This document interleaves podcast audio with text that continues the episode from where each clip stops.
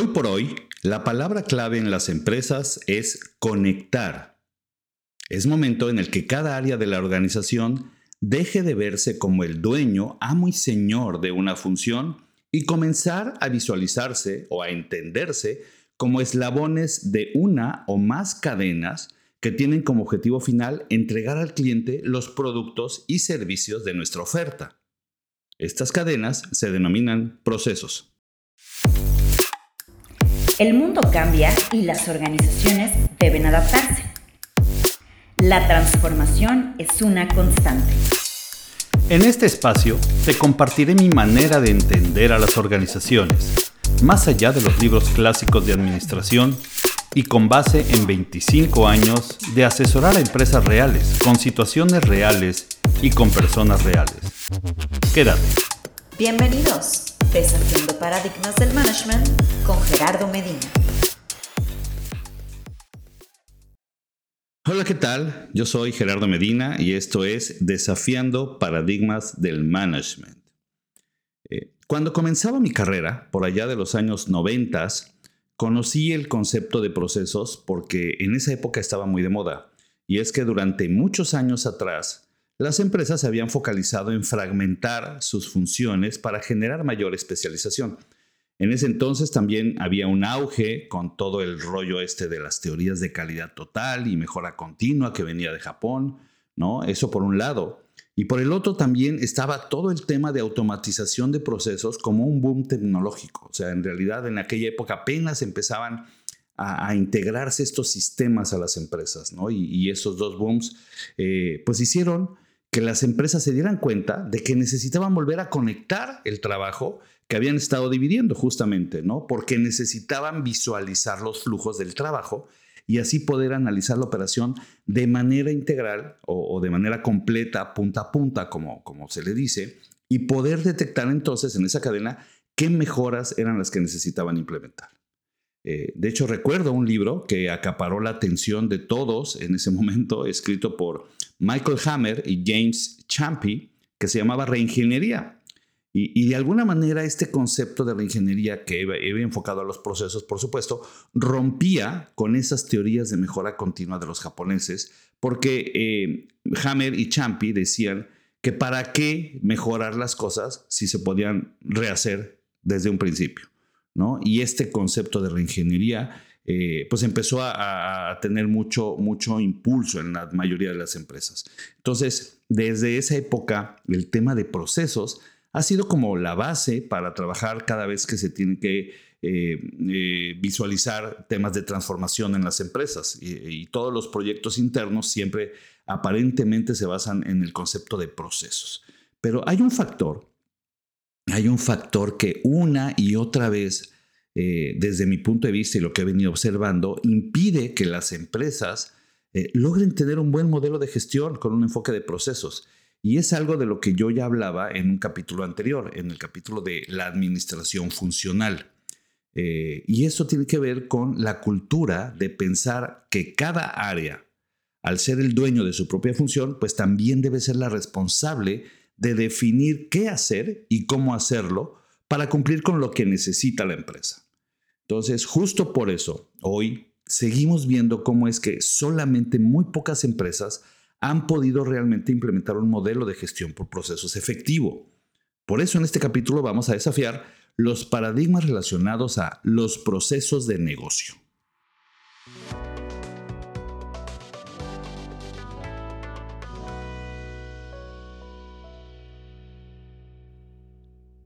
Déjame explicar lo que para mí es un proceso. Yo sé que hay muchas definiciones, pero a mí la manera más sencilla que me parece de explicar lo que es un proceso es una secuencia de pasos a seguir para lograr un resultado específico. Por ejemplo, eh, ¿cuál es el proceso que yo sigo para estar listo a la hora de que pasen por mí para ir a trabajar? Eh, pues yo podría decir algo como que me despierto, hago ejercicio, llego, me baño, me visto y desayuno. Y estoy listo. ¿Ok? Esa es la secuencia de pasos que yo sigo eh, y es importante decir la palabra secuencia, porque no puedo bañarme antes de hacer ejercicio o desayunar antes de vestirme, ¿no? Es decir, la secuencia de pasos es lo que convierte a ese conjunto de actividades, las que une a ese conjunto de actividades en un proceso. Si no fuera por la secuencia, yo simplemente podría nombrar pues, la lista de cosas que hago, ¿no? Para estar listos en la mañana y a lo mejor estaría hablando solamente del conjunto de actividades que yo hago. Si alguien me pregunta, oye, ¿qué haces en la mañana antes de estar listo? pues desayuno, bueno, me baño, hago ejercicio, eh, me despierto, por supuesto. Eh, o sea, yo puedo nombrar las actividades sin una secuencia. Y estoy hablando de eso, de un conjunto de actividades sin una secuencia. No estaría explicando el proceso que sigo para estar listo, sino solamente el conjunto de actividades que hago antes de ir a trabajar. ¿okay? Eh, esta diferencia es súper importante porque así es como muchas empresas entienden sus procesos no como una secuencia de pasos, sino como un conjunto de actividades que se hacen y particularmente con el enfoque funcional, el conjunto de actividades que hace un área. Y a eso le llaman los procesos del área. ¿no? Bien, pues esos pasos que acabo de nombrar se pueden detallar tanto como uno quiera o se requiera. Por ejemplo, eh, el paso de hacer ejercicio, ¿no? Lo podría yo desagregar a su vez si lo quiero detallar más en otros pasos. Por ejemplo, llego al gimnasio, hago el calentamiento, comienzo con cardio 30 minutos, termino, hago rutina de brazo, eh, termino con pierna y, al final con estiramientos. Supongamos que ese es el detalle que yo estoy desagregando de la palabra ejercicio. El paso ejercicio lo puedo desagregar todavía en pasos. Y estas mismas actividades se convierten a su vez en el proceso de hacer ejercicio. ¿Por qué? Porque siguen una secuencia de pasos a seguir para lograr el mismo objetivo específico, en este caso es que yo me ejercite, ¿ok? Pero nada más que lo estoy haciendo mucho más detallado. Bueno, pues cada uno de estos pasos también se puede desagregar a mayor detalle. Por ejemplo, el paso calentamiento podría yo desagregarse, eh, yo desagregarlo, perdón, en eh, jogging en lugar 30 segundos, eh, movimientos circulares de cuello por 30 segundos de cada lado, luego rotación de hombros 30 segundos cada hombro, etcétera, ¿no? O sea, yo podría detallar exactamente cómo es que hago el calentamiento. Y estas seguirían siendo un proceso porque siguen teniendo una secuencia, ¿no? Una secuencia donde primero empiezo con el jogging, luego con el estiramiento de cuello, etcétera, ¿no? Eh, y esto ya es un siguiente nivel del proceso. Yo podría tomar estos pasos como el proceso de hacer eh, jogging, ¿no? Eh, perdón, calentamiento. Y aún así, el jogging, vamos a suponer que yo quisiera todavía detallarlo más. Y entonces el jogging de 30 segundos lo podría desagregar, imagínense en eh, levantas pierna derecha, flexionas la rodilla a la altura de la cadera, bajas la pierna derecha, subes la pierna izquierda. O sea, lo que quiero expresar con todo esto es que un proceso se puede explicar en distintos niveles de detalle y aún sigue siendo un proceso.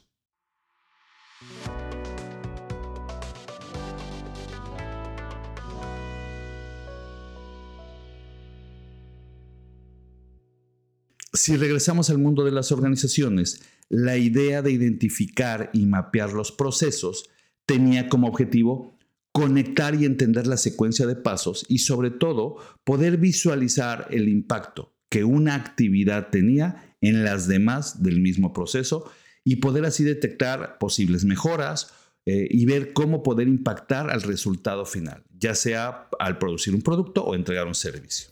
Esta era la idea eh, original eh, por la que las empresas empezaron a voltear a tratar de estructurar sus procesos. Pero el problema que hemos visto es que, como ya lo explicaba al inicio, en la mayoría de las empresas este objetivo no se ha podido alcanzar porque el enfoque funcional lo tenemos muy arraigado en la cultura. Eh, ¿Por qué? Porque esto es lo que le da poder a un director. Y por supuesto es algo que no quieren perder, el poder. ¿okay? Entonces, cuando se intentaron hacer esfuerzos de conectar los procesos, los mismos directores o responsables de las áreas fueron quienes aceptaron, pero siempre y cuando las conexiones se hicieran entre las funciones eh, abajo de ellos, es decir, a su cargo. Los directores y por consecuencia los consultores que les ayudaban se empezaron a conformar con tratar de conectar todo lo que está dentro del área y centrarse en describir cómo se hace cada actividad dentro de su área, en lugar de ver con qué otras actividades se conecta. Aún y cuando éstas sean ejecutadas por otras áreas, no importa, pero pero ahí empezó a tener este, este problema. Entonces, el concepto de procesos originalmente que buscaba conectar, y sí, después de conectar, detallar lo que se hacía, se quedó en detallar lo que se hacía o se conectó solo dentro de las fronteras de un área. Y eso es lo que ha estado impidiendo durante muchos años que las empresas tengan un valor real de lo que es el tema de procesos, porque no están pudiendo conectar lo que hacen las distintas áreas. Dejaron de conectar y esto eh, pues eh, ha creado también un boom. Hay muchas empresas, tengo muchos clientes que dicen, nosotros trabajamos por procesos, pero cuando te das cuenta, el primer paso es, tienen 234 procesos. Yo recuerdo una licitación con un cliente que era una financiera de una empresa automotriz, solamente la financiera, es decir, solamente se dedicaban a dar créditos y de autos, porque, porque era una, una, empresa automotriz. Y cuando hacen la licitación nos dicen, tenemos ahorita mapeados 900 y tantos procesos y hay como 200 que hemos identificado que nos falta mapear. O sea, obviamente esos no son procesos, ¿no? Es como si quisieras detallar cómo levantas la pierna al hacer jogging. En realidad te estás yendo al fondo de la operación. Estás detallando procedimientos o actividades o tareas que en realidad no están conectadas. Eh, y eso es lo que ha pasado en muchas empresas.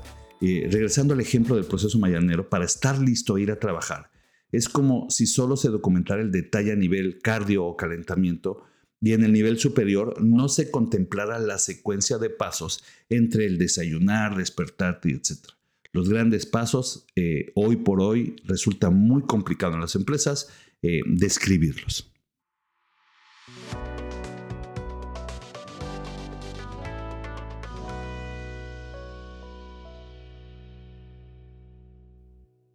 En la mayoría de las empresas con las que hemos trabajado entrar, eh, la mayoría de las direcciones o unidades de negocio funcionan como silos eh, y entonces intentar conectar sus funciones pues, resulta muy complicado. ¿no? Es muy difícil eh, cuando quieres hacer un análisis de un, de un, proceso completo, es muy difícil tratar de analizarlo porque resulta que cada pedacito de ese proceso pues, lo hace un área distinta y es gobernado por un área distinta.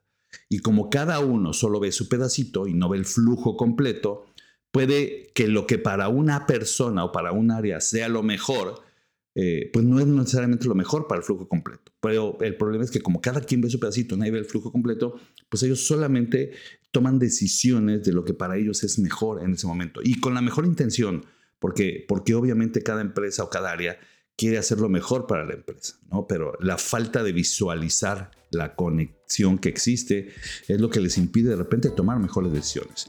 Eh, obviamente toda empresa necesita ejecutar procesos para entregar sus productos y servicios al mercado. O sea, todas las empresas tenemos procesos. Los tengamos mapeados o no, existen y se ejecutan.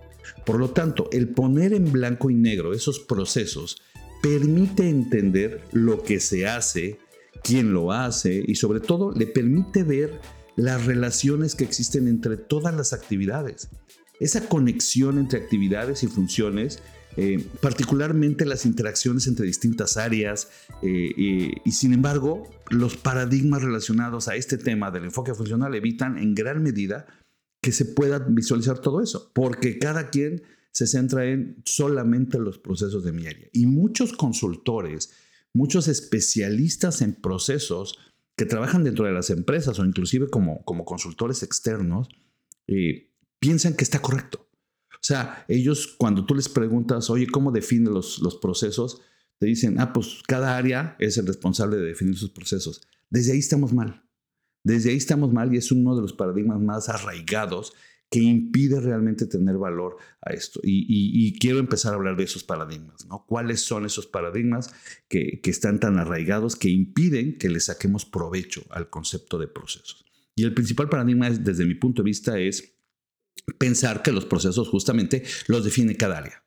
Ese pensamiento en realidad trae muchos riesgos. Por ejemplo, el primero, que solo se documente el detalle de las funciones pero no el flujo de alto nivel, perdiendo la vista a las conexiones. Es decir, eh, lo que decíamos, ¿no? Este, dices qué hace cada quien, pero no está conectado. E, ese es el primer riesgo que lo hemos visto. Segundo, se multiplican documentos en función de las áreas que participan en el mismo. El otro día teníamos un cliente eh, que, encontramos que tenía documentado cuatro documentos de procesos, pero del mismo proceso. Nada más que eran cuatro documentos redactados por cuatro áreas distintas que participaban en el proceso. Y, era bien chistoso porque uno se llamaba eh, eh, recepción de pedido, recepción de mercancía, otro eh, entrega de producto en el CEDIS, otro recepción de productos finales, otro descarga de productos y todos se referían al momento en que llega el camión del proveedor con los productos a descargarlos al CEDIS. Pero obviamente, pues la gente de finanzas solamente mapea las actividades que tienen que ver con finanzas, que tienen que ver con eh, recibo la entrega, se revisa la factura, eh, que los productos vengan de manera adecuada, se ingresa la orden de pago para que se le proceda el pago al proveedor de que ya entregó, etc. Son solamente las actividades que tienen que ver con el área de finanzas, pero están entrelazadas, por ejemplo, con las actividades del área de operaciones que, ellos mapean, eh, se recibe el, camión, se identifica la, plataforma en la que debe descargarse el camión, eh, se asigna el montacargas, eh, se revisa los sellos del camión, se empieza a bajar el producto, se acomoda en el centro de distribución, en, el lugar definido, etc. Y así el área de finanzas mapeaba de una manera, el área de operaciones mapeaba la otra, eh, el área de ventas mapeaba la otra. Entonces había cuatro procesos del mismo, pero redactados con ojos distintos y cada uno extraía solamente las actividades que hacía. Eso de multiplicar los documentos es muy común eh, en las empresas que tienen este enfoque funcional. Otro riesgo del paradigma de pensar que, los procesos definen cada área es la dificultad para identificar la causa de los problemas, pues solo tengo la visibilidad de lo que yo hago y a lo mejor el problema que me está eh, eh, explotando a mí se genera dos o tres pasos antes que a lo mejor tiene que ver con lo que hace otra área. Ya hablábamos a lo mejor de un ejemplo donde eh, el, área de distribución tenía problemas para cumplir la entrega de los productos en la fecha, eh, en el mismo mes que se habían generado las órdenes de compra y tenía que eh, al final, los últimos días, morirse en la raya, contratar más camiones y demás, solo porque Finanzas había definido esa política tres o cuatro pasos antes. Eh, y eso también pasa, ¿no? Este, y ellos tenían que resolver porque no podían meterse en cosas de finanzas, porque eso era finanzas, cuando en realidad el flujo estaba conectado. Eh, otro de los riesgos que tiene que ver con que los procesos lo defina cada área es que hay dificultad para implementar proyectos de transformación de manera ágil. En lugar de revisar, rediseñar el proceso completo, pues voy a tener que hacerlo por pedacitos. Y eso pasa mucho sobre todo en proyectos de tecnología donde eh, los, los sistemas están construidos en un proceso completo, pero cuando tienen que revisar la configuración, la tienen que hacer primero con el área tal, que es responsable de esta primera parte, luego con el área tal, que es responsable de esta primera parte, y se complica lo que es la implementación de un proceso de tecnología porque hay que ver a muchas personas con distintos puntos de vista, porque cada uno es dueño de su pedacito. ¿no? Eh, y uno de los que es más común y que les duele más a las empresas es trabajar por silos, porque cada área decide cómo hacer su proceso sin contemplar a veces la afectación a los otros. Eh, tiene sus propios objetivos, sus propias metas, y entonces cada quien está trabajando en lo que le corresponde y es muy común eh, que cuando yo tengo procesos fragmentados por áreas, entonces cada uno trabaje eh, para sus procesos y, o lo que cree que son sus procesos y al final eh, la cultura termina siendo una cultura de trabajar por siglos.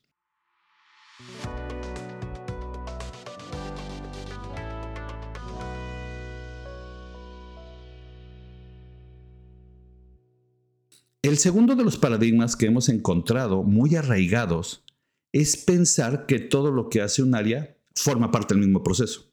Entonces, tenemos ejemplos como por ejemplo en recursos humanos, porque recursos humanos hace el proceso de nómina.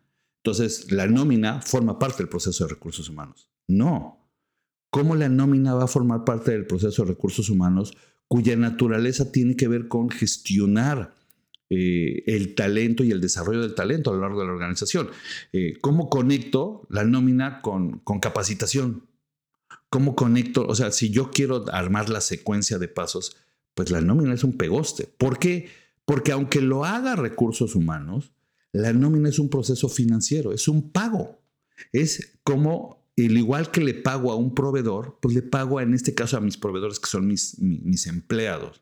¿Ok? Y, y, aunque lo tenga que hacer recursos humanos, lo hace dentro del proceso de seguramente finanzas o administración de recursos financieros o como se le llame, que es donde está todo lo que tiene que ver con pagos.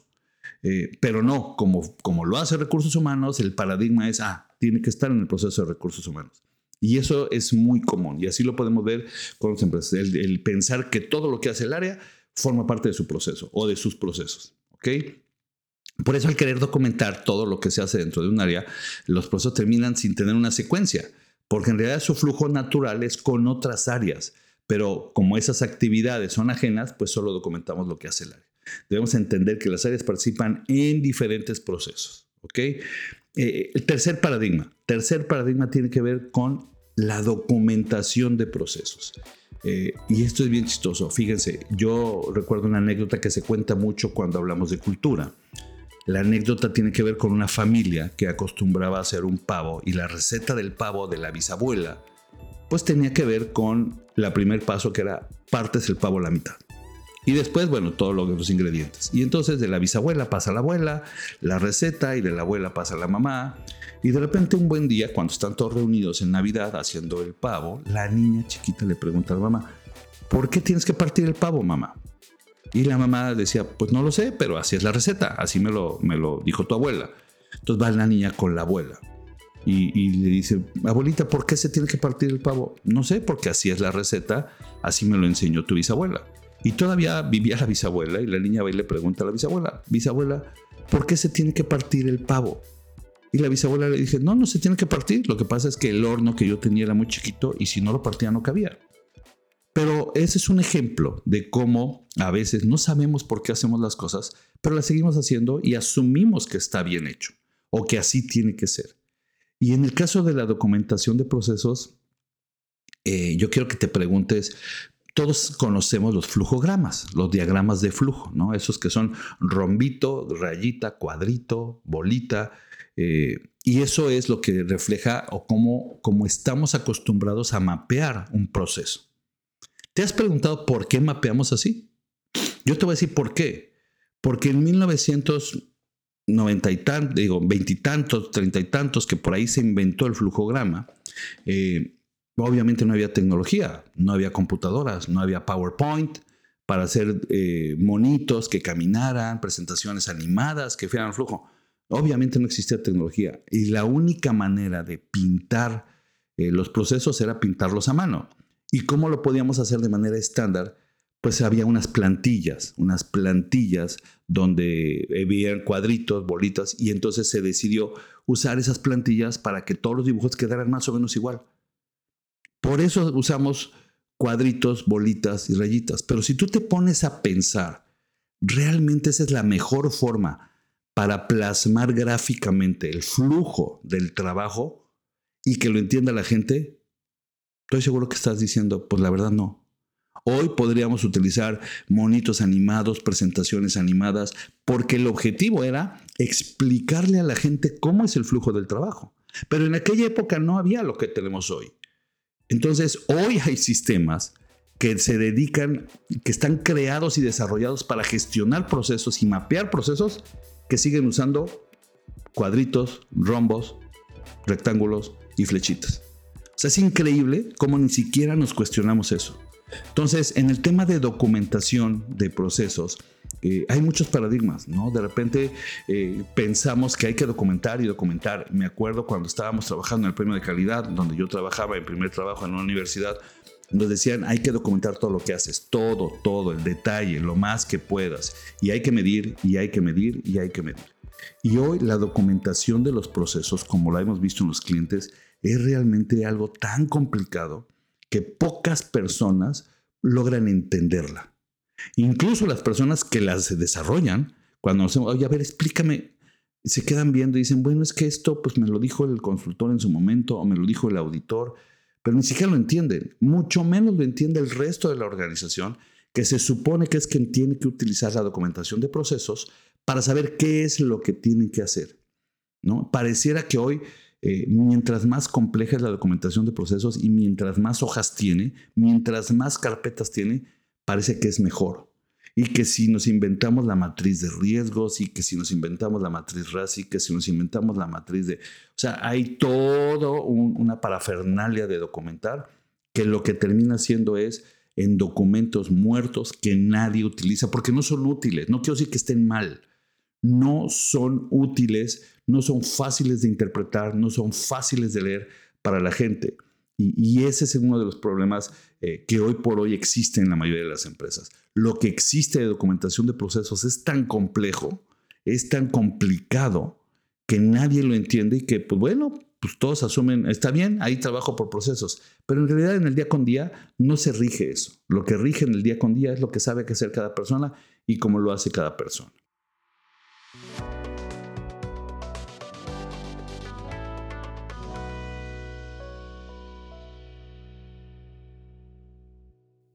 Otro paradigma muy arraigado en la gente que se especializa en procesos es tomar como base eh, la manera en que los proyectos de implementación de tecnología pues, han definido los procesos en la empresa, porque ellos piensan eh, que esa es la mejor forma de definirlos y como los sistemas están hechos con base en procesos, pues así tienen que ser los procesos. Y eso es un error. Ponte a pensar que los procesos, no todas las actividades se pueden automatizar no todas las actividades eh, tienen transacciones en un sistema.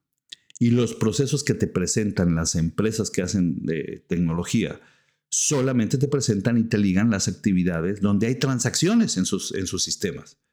Y las que están en medio, las que quedan, las que son manuales, pero que son igual de importantes, no las contemplan. Entonces, de entrada, tenemos procesos que no están completos solamente me ligan las actividades de transacciones. O sea, yo tengo una orden de compra y la ligo al, pago de proveedores.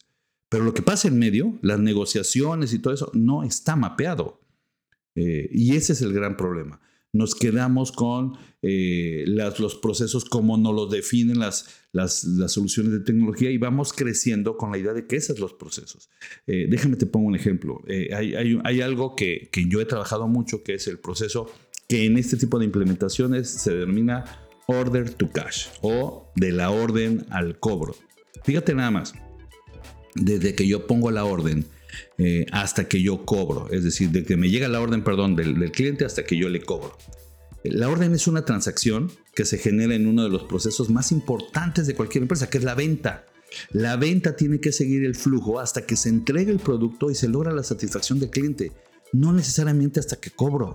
Es decir, la naturaleza de la actividad eh, eh, orden, de recibir la orden, es satisfacer al cliente, no es cobrarle. Pero como satisfacción del cliente no es una transacción en el sistema, pues el sistema lo liga a, donde termina el ciclo de la información, que es con el cobro. Entonces, cuando tú estás trabajando con, un proceso y lo quieres mejorar y quieres eh, optimizarlo, eh, no vas a darte cuenta que lo que tienes que hacer es, tiene que impactar el servicio al cliente. Lo que tú vas a creer es que lo que tienes que mejorar es impactar la mejor forma de cobrar. Y, si te das cuenta, el foco de la mejora va en otro sentido completamente distinto. Entonces, a veces estos procesos ya predefinidos con nombres que ya los traen las herramientas tecnológicas, eh, pensamos que esos son los procesos correctos y en nuestra experiencia entrada lo que nos hemos dado cuenta es que eso hace que te distraigas de la esencia real de lo que es tu negocio. Porque, ¿qué crees? La mayoría de los procesos eh, core de los procesos sustantivos de tu negocio, de los que realmente están hablando de a qué te dedicas y dónde entregas tus productos y servicios, no se soportan en los RPs.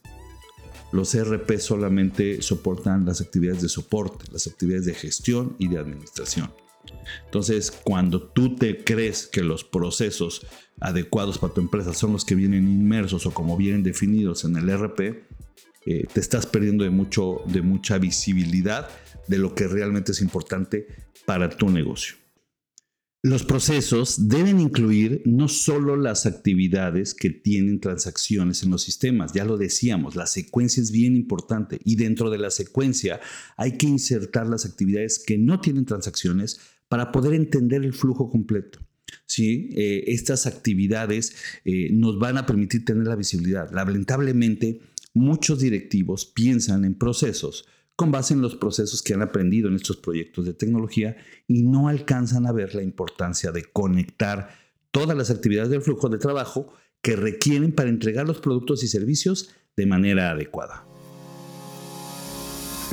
En TRAD, simplificamos la manera de implementar los cambios que tu empresa necesita y obtener resultados visibles en el corto plazo. Sin complicaciones. De una manera práctica pero efectiva. Además, nos adaptamos a tus tiempos, recursos y posibilidades con proyectos diseñados a la medida. En TRAD no gestionamos el cambio, lo implementamos.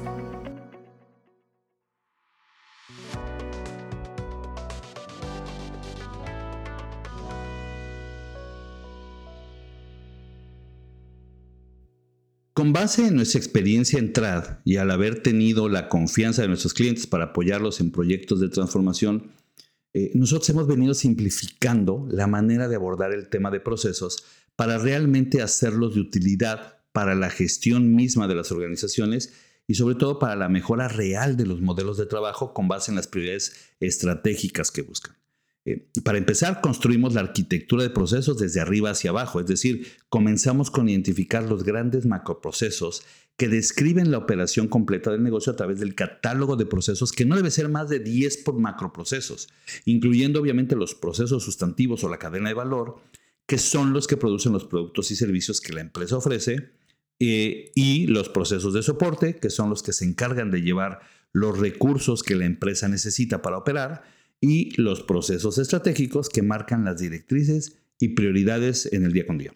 En estos macroprocesos se conectan todas las funciones de todas las áreas y esto nos permite tener una vista completa del flujo de trabajo punta a punta y visualizar la participación de todas las áreas. A partir de ahí, desagregamos los siguientes niveles de una manera muy simple y práctica. Tratamos de ser muy, muy sencillos en la documentación y nos hemos dado cuenta de que no hace falta llegar a veces a tanto detalle en todas las actividades, solo en aquellas que para la empresa resulta indispensable mantener homologado. El resto se puede quedar en un alto nivel. Eh, y también hemos logrado tener documentos de procesos muy sencillos, muy fáciles de utilizar. Hemos simplificado la manera de elaborar esos mapas de procesos dándole prioridad a las conexiones, a las entradas y a las salidas, y no tanto al detalle de lo que se hace y de cómo se hace. Eso lo hemos dejado ya a cargo de los especialistas que ejecutan el trabajo en cada función.